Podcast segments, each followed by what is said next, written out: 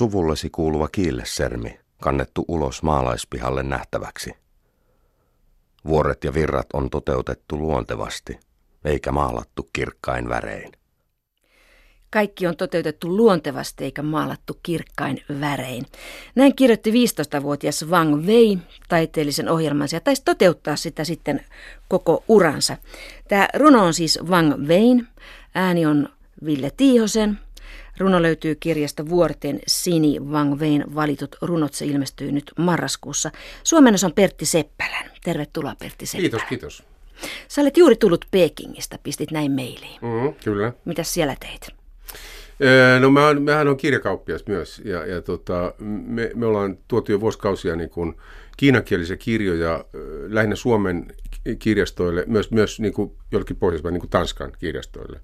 Ja me oltiin niin kuin kirjanostama duunimatkalla siellä mun brodin kanssa. Ja, ja tota, tietenkin mä katselin sitten kirjoja siellä myös. Ja, ja esimerkiksi tätä Wang, Wei, Wang, Wang Weihinkin liittyviä uusia julkaisuja. Et, et se, se kiinnostus toisin sanoen tähän Wang Weihin jatkuu, vaikka mä oon tämän kirjan nyt tehnyt ja, ja, ja penkonut sitä matskua ja kääntänyt ne runot ja näin. Että se on, se on, tota, tämä on ollut mun suosikkirunoilijoita jo vuosikymmeniä. Että tämä ei ole mikään uusi tuttavuus. Mutta nyt oli aika tehdä tämä kirja. Äh, joo, sä kirjoitit mailissäsi, että sulla on tällainen ihan tuore Wang Wei-tutkimus laukussa, kun sä tulit sieltä. Eli Wang Wei on koko ajan esillä myöskin Kiinassa. Wang Wei on esillä koko ajan. Se on tota, ö, sanotaan näin, että Wang Weihän on Kiinan kaikkien aikojen viiden tunnetuimman runoilijan joukossa. Ja riippuu sitten henkilöstä, että mihin järjestykseen nämä pistetään. Niin kuin joidenkin mielestä ykkönen, ykkösnimi. Mä oon samaa mieltä, että tämä on aivan kärkeä, ilman muuta. Mutta niinku, se on ehkä sivuseikka, mikä se järjestys on. Joka tapauksessa hän on merkittävä runoilija, klassikko Kiinassa ja kaikki tuntee hänet, koska esimerkiksi hänen runojaan on koulujen niin kuin tota, äidinkielen oppikirjoissa, jotain lyhyitä runoja. Ja monet lapset osaa ulkoneet. Ja vanhemmat opettaa tämmöisille jopa, jopa kolme-neljä-vuotiaille lapsilleen ulkoa näitä vangoja runoja. Ja sitten nämä lapset, niin kun esimerkiksi kun tulee vieraita kotiin, nämä lapset pannaan sinne keskelle olohuoneen lattiaa niin kuin papattamaan ja, lausumaan, vaikka ne ymmärrä välttämättä niistä kovin paljon vielä siinä vaiheessa. Tähän vanha metodi Kiinasta. Opetellaan ulkoa runo, ja sitten ymmärretään se vasta myöhemmin, että mitä se tarkoittaa. Wang Wei on siis hittirunoilija yli Joo. tuhannen vuoden takaa. Hän on elänyt 700-luvulla. Sanoit, että tämä on Kiinan tunnetuimpia ja suosituimpia runoilijoita. Perustuuko se siihen, että onko hän jollain tavalla niin kuin helppo runoilija? No hän on tavallaan helppo ja, ja, ja, ja helppo. Et se on hmm. vähän kaksipiippoinen juttu, mutta, mutta voisi sanoa, että tämän Wang Wein runojen kieli, hänen, hänen tyylihanteensa oli just tämä, mitä, mitä tuossa puhuttiin tuossa tuossa runo, äskeisessä runo, luetussa runossa. Eli hän pyrki tämmöiseen pelkistyneeseen ja selkeään, jossain mielessä yksinkertaiseen kieleen. Silti ei voi sanoa, että ne, ne, hänen kaikki runonsa olisi kauhean helppoja, niin kuin noin ihan teksteinä. Mutta hänen parhaat, nämä lyhyet runot, joista hän on nimenomaan kuuluisa, niin niissä on just tämä piirre. Ja ne on sellaisia, että joku tämmöinen alakoululainen, peruskoululainen Kiinassa ymmärtää ne kun se on oppinut kiinan kielen perusmerkkejä tietyn määrän, ja näin, niin hänelle voidaan opettaa nämä runot, hän ymmärtää, mitä, niistä, mitä, mitä niissä seisoo. Eli se on, se on yksi sen menestyksen salaisuus kyllä myös, että se, se on tavallaan helposti lähestyttävä, ja, ja hän puhuu kaikille hyvin konkreettisesti, hyvin tutuista asioista, maisemista, vuorista ja, ja, ja luonnosta ja niin edelleen. Wang Wei oli myöskin paitsi runoilija, hän oli myöskin virkamies, erakko ja maisemamaalari. Eli hän oli hyvin tämmöinen monialainen, monilahjakkuus, voi sanoa näin. Hänen Joo. erikoisuutensa oli ilmeisesti tämmöinen mustavalkoinen tussimaalaus, näin sä kirjoitat. Mm. Pertti Seppälä tämän kirjasi johdannossa. Joo. Kuunnellaan nyt, minkälaisia maalauksia Wang Wei piirsi sitten runoihinsa. Linnut lentävät etäisyyksiin. Vuorionot hehkuvat taas syksyn väreissä. Kiipeän ylös kuotsikukkulalle ja palaan takaisin. Eikö murheellani ole mitään määrää? Tyhjä vuori. Ei näy jälkeäkään ihmisistä. Kuuluu vain puheen kajahtelua. Laskevan auringon säteet tunkeutuvat metsän uumeniin. Loistavat hetken vihreillä sammalilla. Kevyt vene oli odottamassa arvostettua vierasta. Hän on kaukana järvenselällä matkalla luokseni. Kohotamme verannalla viinimaljoja. Kaikkialla ympärillämme kukkivat lootukset. Syksyiset vuoret hehkuvat auringon viime säteissä. Linnut lentävät pariaan seuraten. Ihastuttava sinivihreys ajoittain selkeän kirkasta. Illan usvalla ei ole paikkaa mihin asettua. Tässä oli neljä pientä tällaista maisemarunoa. Pertti Seppälä, onko nämä tyypillistä Wang Wei-runoutta? Nämä on hyvin tyypillistä Wang Wei-runoutta. Ja näähän kuuluu nämä kaikki runot sellaiseen 20 runon, lyhyen runon nelisäkeen eh, sarja, runosarjaan. Hän, hän osti nimittäin itselleen tuota Huvilan pääkaupungin, siis Changanin siihen aikaan, sen nimi, nykyisen, nykyisen kaupungin nimi Xi'an. Noin 50 kilometriä kaakkoon tästä pääkaupungista vuorilta, Chungnan nimisiltä vuorilta. Hän osti Huvilan, tai oikeastaan se oli tilukset, kartanon ja asui siellä sitten kaiken vapaa-aikansa. Ja tota, nämä 20 runoa liittyy 20 eri paikkaan, jotka oli tässä, tässä hän, hänen tiluksillaan. Se oli aika iso, iso pläntti, mikä hänellä oli siellä. Ja näissä tavallaan toteutuu, että lyhyen tilaan, siis niin kuin, näissä on viisi merkkiä säkeessä. Säkeistössä on 20 merkkiä kun on neljä, neljä säättä ja viisi merkkiä särkeissä. Eli näin lyhyen tilaan hän pystyy tiivistämään ikään kuin valtavia maisemia ja, ja aika rik, rikasta sisältöä. Ja tässä hän on niin kuin ylittämätön Kiinassa. Ja sitten vielä mä voisin, haluan sanoa tästä, kun me aloitettiin tällä, tällä mun reissulla Pekingin just, just, just niin kuin mä tulin sieltä viime torstaina niin, niin mä ostin, ostin tämmöisen kirjan, Wang Wein valitut runot, eli Wang, se on kirjoittajan Wang Ching. Hän on tota, kiilaisuuden äh, proffa ja erikoistunut Wang Weihin ja, ja tämmöisen äh, Wang Wein tutkimusseuran varapuheenjohtaja. Ja tässä esipuheessa oli erittäin kiinnostavaa uutta tietoa, mitä, mistä, mistä mä en näin selvästi, sel, selvästi niin kuin oikeastaan tiennyt tarkkaan ennen. Ja siinä käy ilmi, että Wang Wei on ollut enemmän tai vähemmän – epäsuosittu ja melkeinpä kielletty kirjailija vuodesta 1949, 1949 vuoteen 1979, eli siis tämän vallankumouksen jälkeen, jälkeisinä vuosikymmeninä.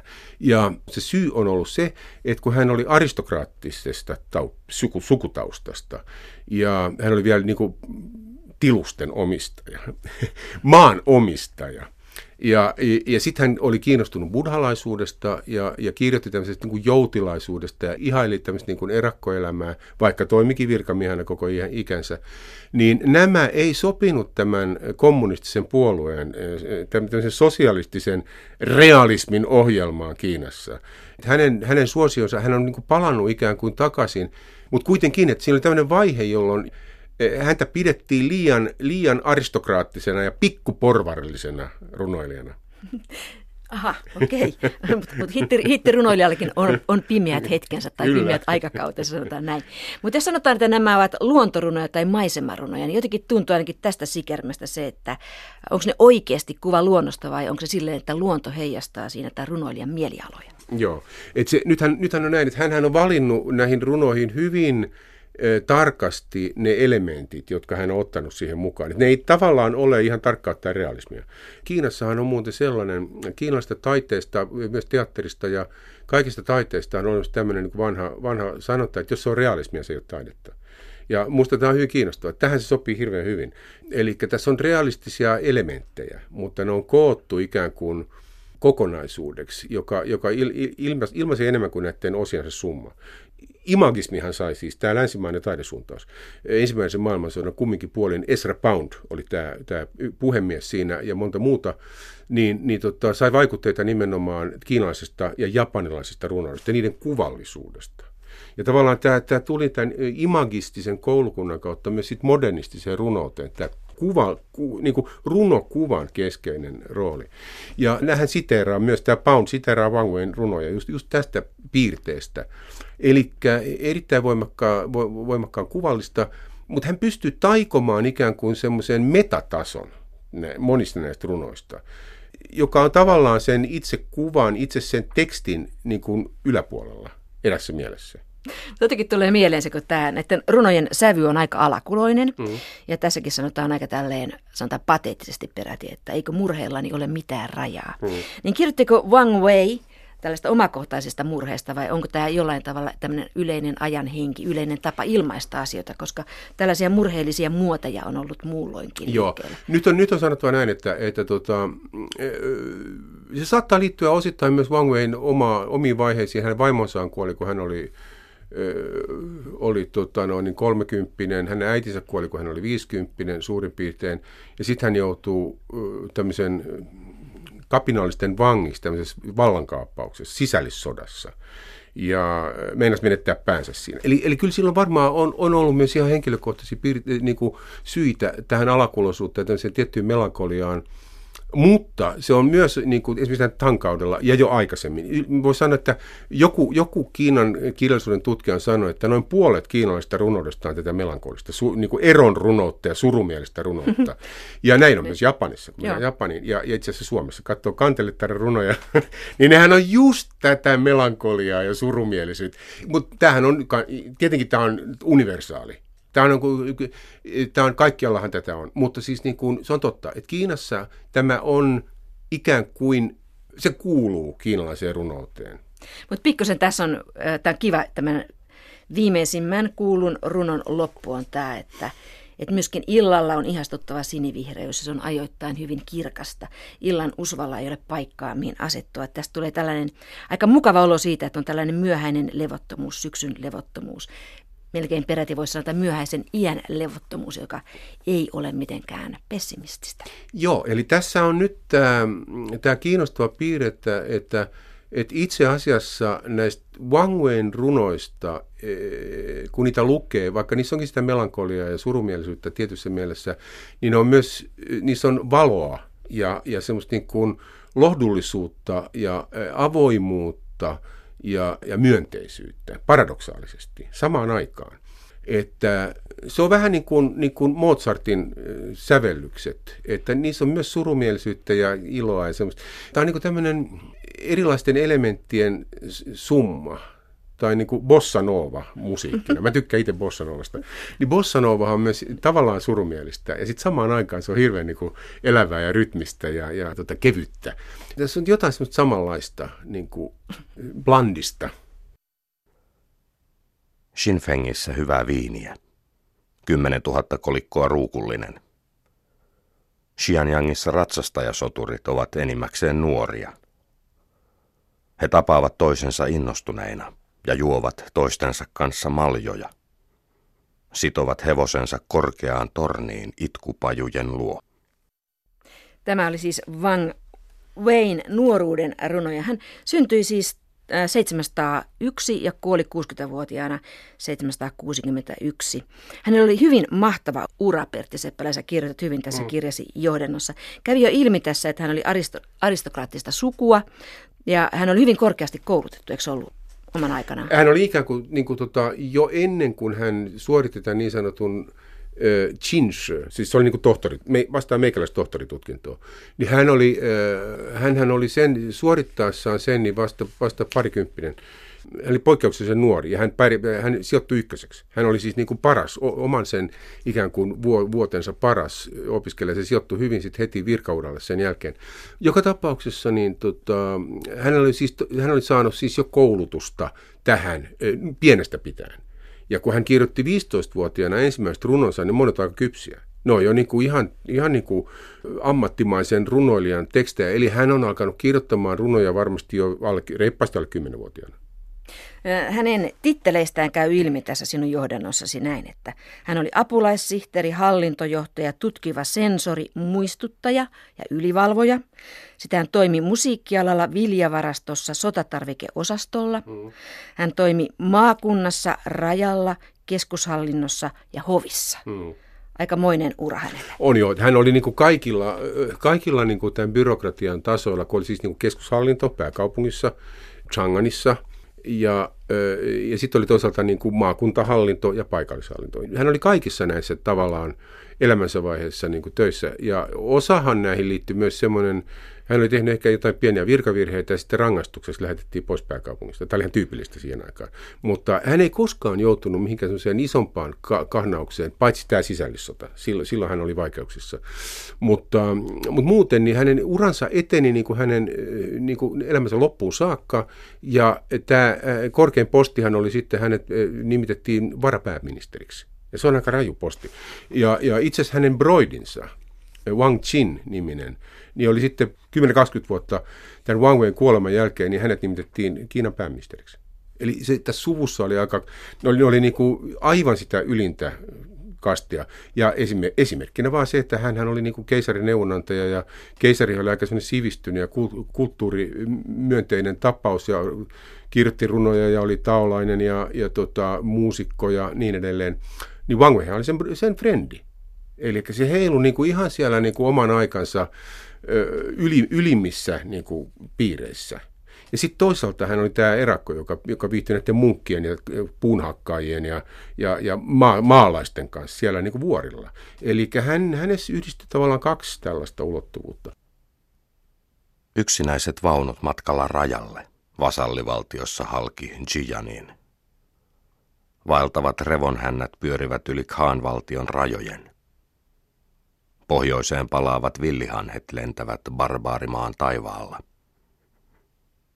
Suuressa autiomaassa yksinäinen savu kohoaa suoraan ylöspäin. Pitkän joen yllä pyöreä laskeva aurinko. Xiao-solassa kohtaan ratsailla liikkuvat rajavartijat. Sotilaskuvernööri on asettunut Janran vuorten lähistölle.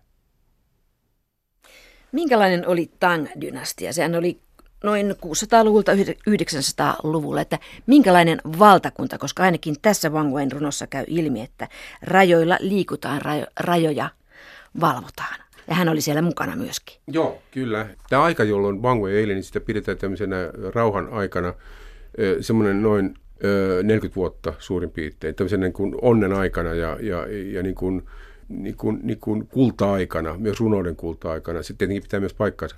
Mutta et, et samaan aikaan kuitenkin rajoilla taisteltiin. Siellä oli sotia ja, ja kaikkea muuta. E, mutta niin kun se oli iso valtio ja nythän ennen tätä Tang-dynastiaa, siis ennen vuotta 618, niin Kiina oli ollut noin 400 vuotta hajannuksen tilassa. Se oli hajonnut niin kuin pieniin valtioihin ja, ja ne kävi koko ajan sotia keskenään. Ja, ja tämän Tang-dynastian edeltäjä Sui-dynastia, joka perustettiin 589, niin se yhdisti tämän maan. Ja tämä Tang-dynastia jatkoi ikään kuin sitä, tätä yhdistyneen maan perinnettä. Ja tietenkin tämmöinen pitkä, kuitenkin suhteellisen rauha, ra, rauhallinen ajanjakso, joka kesti, kesti yhteensä sanotaan 150, 140 vuotta suurin piirtein, niin, niin tota, edesauttoi kulttuurin kukoistusta kaikilla tavoilla. Ja, ja se oli avoin muille kulttuureille. Et siis niin kuin Kiinaanhan tuli vaikutteita. Buddhalaisuus oli esimerkiksi uskontona niin kuin silloin muiden Kiinan uskontojen ohella voimissaan ja, ja eli kukoistusaikaansa. Chan buddhalaisuus, siis japaniksi me tunnetaan tämä nimellä Zen buddhalaisuus, niin sehän syntyi Kiinassa. Se on kiinalainen buddhalaisuuden muoto. Toisaalta sitten niin kuin Kiinassa asui intialaisia ja ki- japanilaisia ja korealaisia ja keski-aasialaisia, persialaisia. Ja, ja tämä pääkaupunki Chang'an oli maailman suurin kaupunki nykytiedon mukaan. Siellä asuu pelkästään kaupungin muurien sisällä miljoona ihmistä. Ja sitten siinä niin muurien ulkopuolella heti niin toinen mokoma, eli pari miljoonaa, pari miljoonan asukkaan kaupunki. Ja se oli kansainvälinen kaupunki, kulttuurivaikutteita joka suunnasta. Ja, niin kun, ja sitten tämä virkatutkintojärjestelmä, sehän oli vanhaa Peru Kiinassa, mutta se, se uusittiin niin 600-luvun alussa heti. Runous esimerkiksi, niin runoudestaan tuli vuonna 680 tuli niin kuin pakollinen osa virkatutkintoa. Eli sanoen jokaisen virkamieheksi pyrkivän oli pakko osata kirjoittaa kunnolla runoja, ainakin muodollisesti. Ja, ja tästä tulikin siitä tästä runojen kirjoittamisesta tämmöinen sosiaalisen kanssakäymisen väline. Eli kun nämä oppineet tapas toisiaan, ne kirjoitteli runoja toisilleen ja sitten ne eh, kirjoitti runokirjeitä. Tässäkin valikoimassa on useampi tämmöinen kirja, jossa hän kirjoittaa runomuotoisen kirjeen jollekin ystävälle, joka on virkapaikassa jossain, kauan, jossain muulla paikkakunnalla. Ja sitten tämä suvaitsevaisuus oli kuitenkin erittäin laaja-alasta, että esimerkiksi Wang Wei, niin siinä mielessä hän edustaa tätä Tang-dynastiaa myös erittäin hyvin. Hän oli, hän oli siis niin kuin, tietenkin lähtökohtaisesti, kun hän virkamies oli kumfutselainen, tämmöinen eettis-moraalinen niin kuin, niin kuin, oppi, keskeinen oppi Kiinassa, kumfutselaisuus. Toisaalta hän oli myös taolainen, joka oli tämmöinen niin kuin natura, naturalistinen, kuin, niin kuin, ma, niin kuin monistinen järjestelmä, jossa maailmankaikkeus miellettiin ykseydeksi. Koko kosmos oli niin kuin ykseyttä. Ja, ja sitten toisaalta hän oli buddhalainen, ja samaan aikaan, kun oli, kansanusko oli erittäin suosittua, niin hän oli, hän oli myös näissä runoissakin, niin kuin, niin kuin, ne ei sulkenut toisiaan siis pois, nämä erilaiset uskonnot ja opit. Ja tämä on ollut kiinalaiselle kulttuurille kyllä tyypillinen piirre aina. Että niin kuin, tämmöinen Lähi-idän uskontojen suvaitsemattomuus toisiaan kohtaan ja uskon sodat, ne on oikeastaan vieras, vieraita asioita Kiinassa enimmäkseen. Eli tämmöinen niin kuin toleranssi ja suvaitsevaisuus niin kuin erilaisuuden suhteen on ollut kyllä niin kuin keskeinen juttu näillä. Okei, tämä Kiinan nykydiktatuuri tietenkin on sitten eri asia. Marksilla, marksilaisuushan on länsimainen oppija, sehän on suvaitsematon, tietenkin. Länsimaisen perinteen mukaisesti, lähi perinteen mukaisesti. No joo, mutta joka tapauksessa niin se ilmapiiri oli avoin ja suvaitseva ja siellä toimi nestoriolaiset, tämmöinen Euroopasta niin kuin poispotkittu kristillinen suuntaus ja niin edelleen. Oli muslimeja ja juutalaisia. Ja et, et se, se, se oli todella kansainvälinen paikka. Joo, se, nä, se näkyy näissä runoissa, tai näkyy tavallaan se, että Wang Wei eli hyvin voimakkaasti niin kuin kulttuuri- ja sivistysvaltiossa. Mm. Se näkyy myös mun mielestä siinä, että, että vaikka hän on niin kuin maisema runoilija, niin tämä maisema on kulttuurimaisema. Siellä näkyy aina ihmisen kädenjälki. Se ei ole mitään erämaata, vaan se on viljelysmaata, mitä hän kattelee sieltä Joo. Niin kuin kesähuvilastaan, niin kuin sanoit, että hänellä oli tämä vuoristomaja, vuor, vuoristotilukset. Tilukset, kyllä, kyllä. Joo. Ja sitten tuosta äskeisestä runosta, mikä luettiin, niin siinähän näkyy nyt se, että kun hän kuvaa tämmöistä niin kuin rajaseutua, niin siinä on just, että hän on valinnut sitä tietyt kuvaelementit siitä maisemasta. Suoraan ylöspäin nouseva savumaisemassa, aurinko laskee ja, ja vuoret. Ja näin. Eli, eli hän on, tämä on niin kuin tavallaan maalarin runo. Ja sitä on monesti sanottukin, että Wang Wein runot on ikään kuin maisemamaalauksia. Ja hänen maisemansa on ne oletetut maisemat, joita, hän on, joita meillä on säilynyt kopioiden kopioida, ne on niin kuin tavallaan runoja.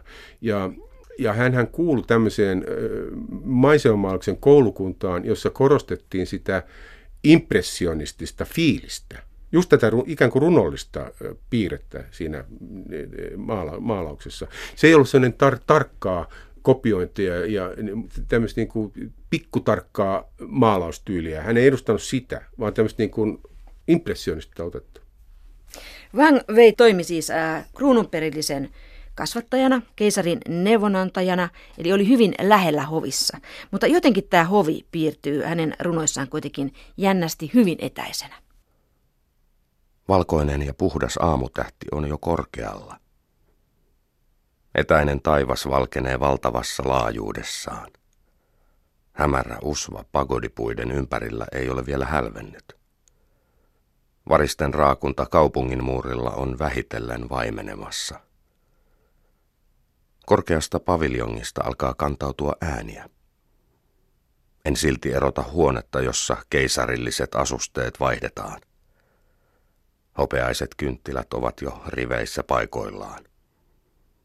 Kultaisen portin ulkopuolella vaunujen ajurit odottavat juhlallisesti isäntiään. Tässä ollaan lähellä hovia, mutta valta on kuitenkin hyvin kaukana. Wang Wei ei erota sitä huonetta, jossa keisarilliset vaatteet vaihdetaan. Pertti Seppälä, mitä sanot? Joo, se, se pitää paikkansa. Ja, ja tota, nythän on, hänhän, hänhän kirjoitti kuitenkin tästä, tästä koko tuotannosta, jota siis hänellä on säilynyt 308 runoa. Ja osa niistä on runosarjoja, eli yhteensä häneltä on säilynyt 300 67 runoa muistaakseni kaikkiaan. Ja, ja tota, näistä on kuitenkin aika, aika huomattavakin osa on näitä hovirunoja, koska hän oli tavallaan myös hovirunoilija. Ja, ja tota, mutta ne, ei ole, ne hänen hovirunonsa ei ole mun, henkilökohtaisesti, mun mielipide, että ne ei ole hänen parasta runottaan. Ne, ne on niin tilaustöitä monesti. Et hän kyllä kirjoitti semmoista hovirunnotta myös. Mutta mä en tähän valikoimaan ottanut niitä kuin ihan, ihan muutamia. Mutta hänen hovirunoissaan on kyllä semmoinen piirre myös, että niissäkin hän jossain mielessä haluaa tuoda esiin tämän erakkoelämävaihtoehdon. Eli se on just näin, että hän, hän haluaa pitää semmoista tiettyä hajurakoa tähän, tähän hovikuvioon, e, vaikka hän joutui niitä kyllä tekemään, niitä, niitä runoja, niin kuin esimerkiksi keisarin järjestämiin huvitilaisuuksiin ja johonkin, johonkin metsästystapahtumiin ja tämmöistä. Että se oli vähän niin kuin duunin puolesta, nämä runot. Vaikka sanoit, että Tang-dynastia oli tällaista kulttuurin kukoistusaikaa, niin oliko valta kuitenkin pelottava, koska siis kaikissa elokuvissa esimerkiksi, ää, niin kiinalainen valtias on hyvin erikoinen tyyppi. Mm. Pelottava. Joo, kyllä, kyllä, kyllä. Siis valta, valta on Kiinassa ollut pelottavaa ja, ja tota, se on edelleenkin pelottavaa. Ja esimerkiksi niin kuin väkivaltahan oli todella yleistä. Tämä keisari Xuan, Xuan Tsung, joka oli, joka oli siis tämmöinen tunnetaan myös nimellä Ming Huang, kirkas hallitsija, tarkoittaa Ming Huang. Joka tapauksessa niin, niin hänkin oli, tapatti omia sukulaisiaan. Sen takia se pelkäsi, että ne vie hänen, hänen tämän keisariutensa.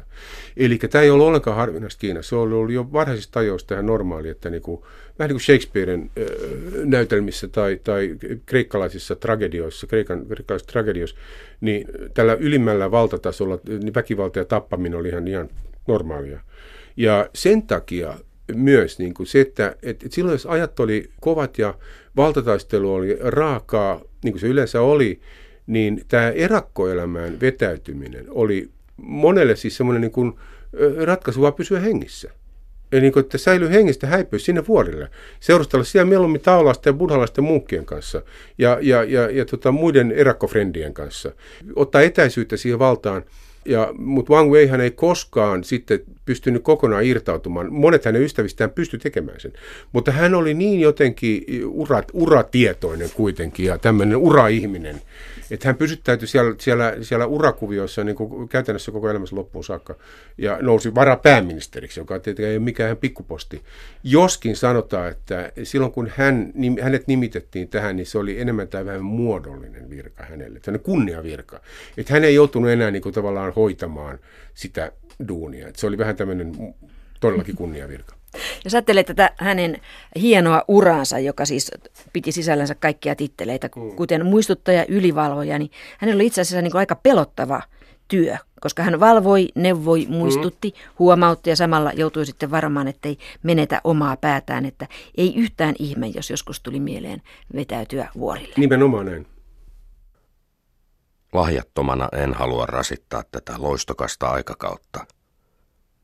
Kaipaan vain itäiselle purolle ja haluan pitää huolta vanhasta bambuaidastani. En paheksu sitä, että Shang Ping naitti tyttärensä niin varhain. Mutta vastustan sitä, että piirituomari Tao erosi virastaan niin myöhään. Ruohoisella pihamaalla heinäsirkkojen äänet kaikuvat pitkin syksyä. Vuorilla kaskaat sirittävät valittaen, kun ilta laskeutuu. Seison yksinäisenä risuportillani. Kukaan ei tule. Yksin autiossa metsikössä kohtaan valkoiset pilvet. Näin kirjoitti Wang Wei 700-luvulla ja tämä, run, tämäkin runo löytyy kirjasta Vuortin Sini, joka ilmestyy nyt marraskuussa Pertti Seppälän suomentamana. Ja nyt Pertti Seppälä päästään siihen, mitä mm. sä olet koko ajan yrittänyt jo sanoa, eli, eli tähän erakkauteen. Joo. Kirjoita tässä kirjasi todella hyvässä johdannossa, että erakkoja oli kolmea lajia. Mm. Oli oikea erakko, hovierakko ja kaupunkierakko ja sitten sijoittelet Wang Weitä sinne, että minkäs laji erakko hän nyt oikeasti oli. Joo, eli tämä tämmöinen, siis, siis nythän on, tämä erakkokulttuuri on Kiinassa vanha perua ja se on ollut arvostettu niin kuin, piirre Kiinan niin kuin kulttuurihistoriaa. Ja, ja tota, tämä tämmöinen jako ikään kuin kolmeen erilaiseen e, erakkotyyppiin tehtiin jo pari tuhatta vuotta sitten e, Han-dynastian aikana. Ja siinä on, siinä on niin kuin tosiaan tämä Wang Wei, kun ajatellaan, että on hovierakko, kaupunkierakko ja e, e, sitten oikea erakko, jos näin sanottaisiin, e, joka eristäytyy siis niin kuin yhteiskunnasta ja, ja virasta nimenomaan. Tässä on se, se on se keskeinen juttu, että tämä oikea erakko ei ole enää virassa, vaan vetäytyy vuorille tai johonkin maaseudulle. Ja hovierakkohan tarkoittaa sitä, että henkilö on virassa, korkeassakin virassa, mutta hän pitää yllä mielessään tämmöisiä niin kuin erakkoelämään liittyviä ihanteita.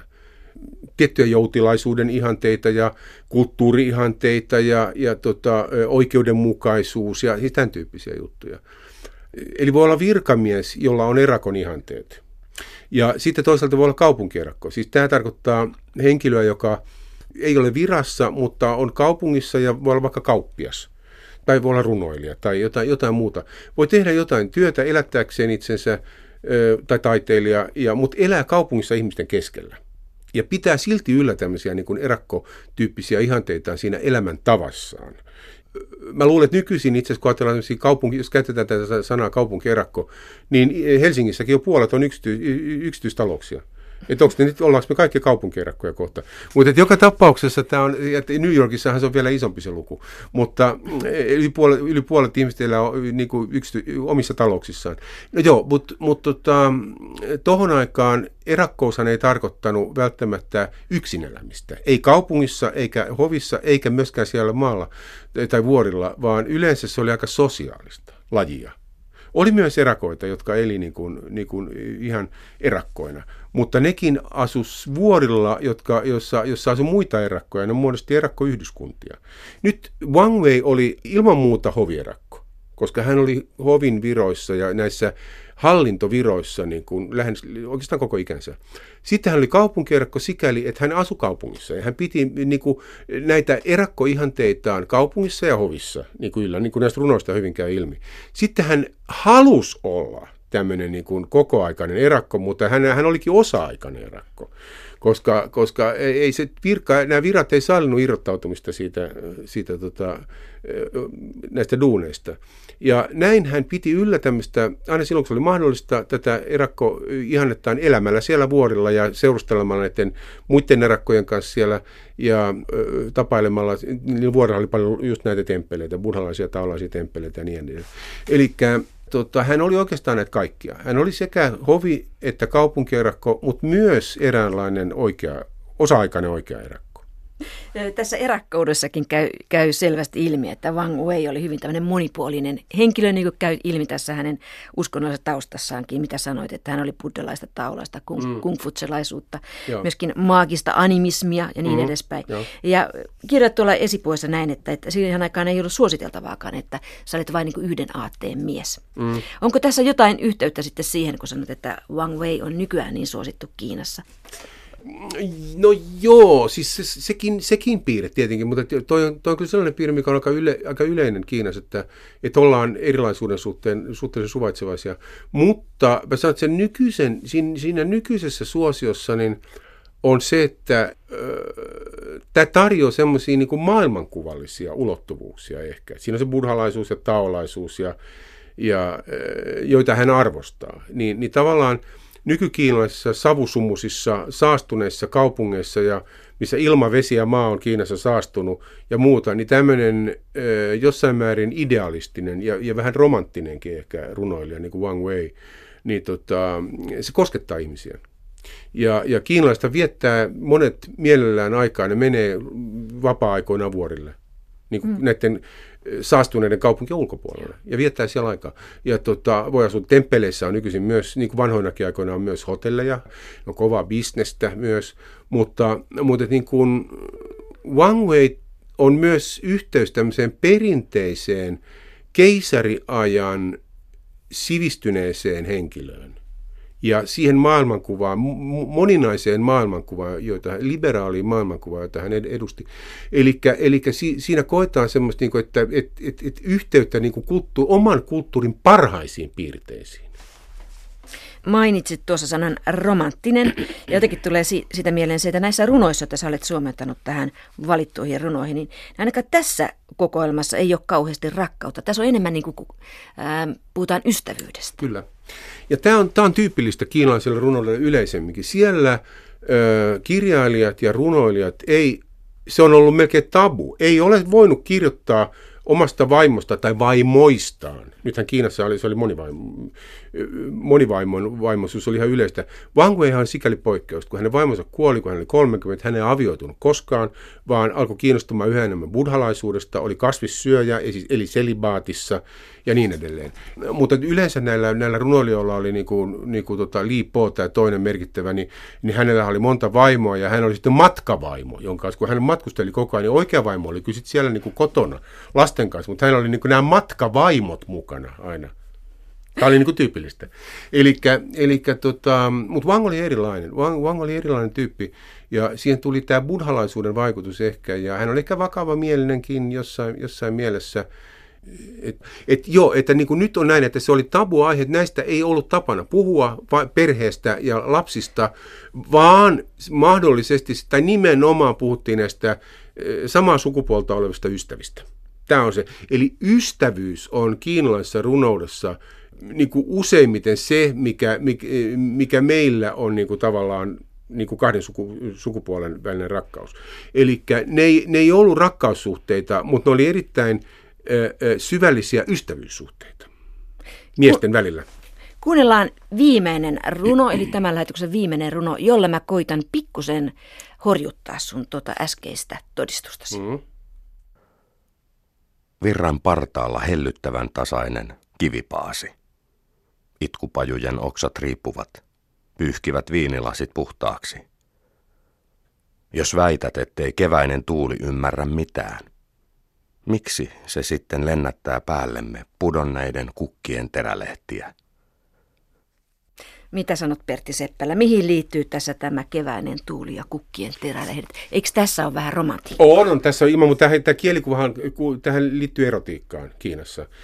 Mutta tässä se kyllä sa- saattaa liittyä kyllä myös tähän niin kuin vapauden tunteeseen ja se niin kuin vapautuneena luonnossa, luonnon elementtien keskellä. Joo, se on totta, että tässä on tätä piirrettä. Ja, ja nythän Wang Wei hän kirjoittaa myös, niin kuin tässä valikoimassakin mulla on mukana, tämmöisiä roolirunoja niin kuin naisten näkökulmasta. Siellä on parikin runoa, e, joissa, joissa hän asettuu ikään kuin joku hovinaisen, yleensä onnettoman hovinaisen niin kuin, e, housuihin ja yrittää ymmärtää sitä sen, e, tämän naisen näkökulmasta. Tämä on tämmöinen genre Kiinassa myös, että nämä miehet kirjoittaa niin kuin naisten näkökulmasta roolirunoja.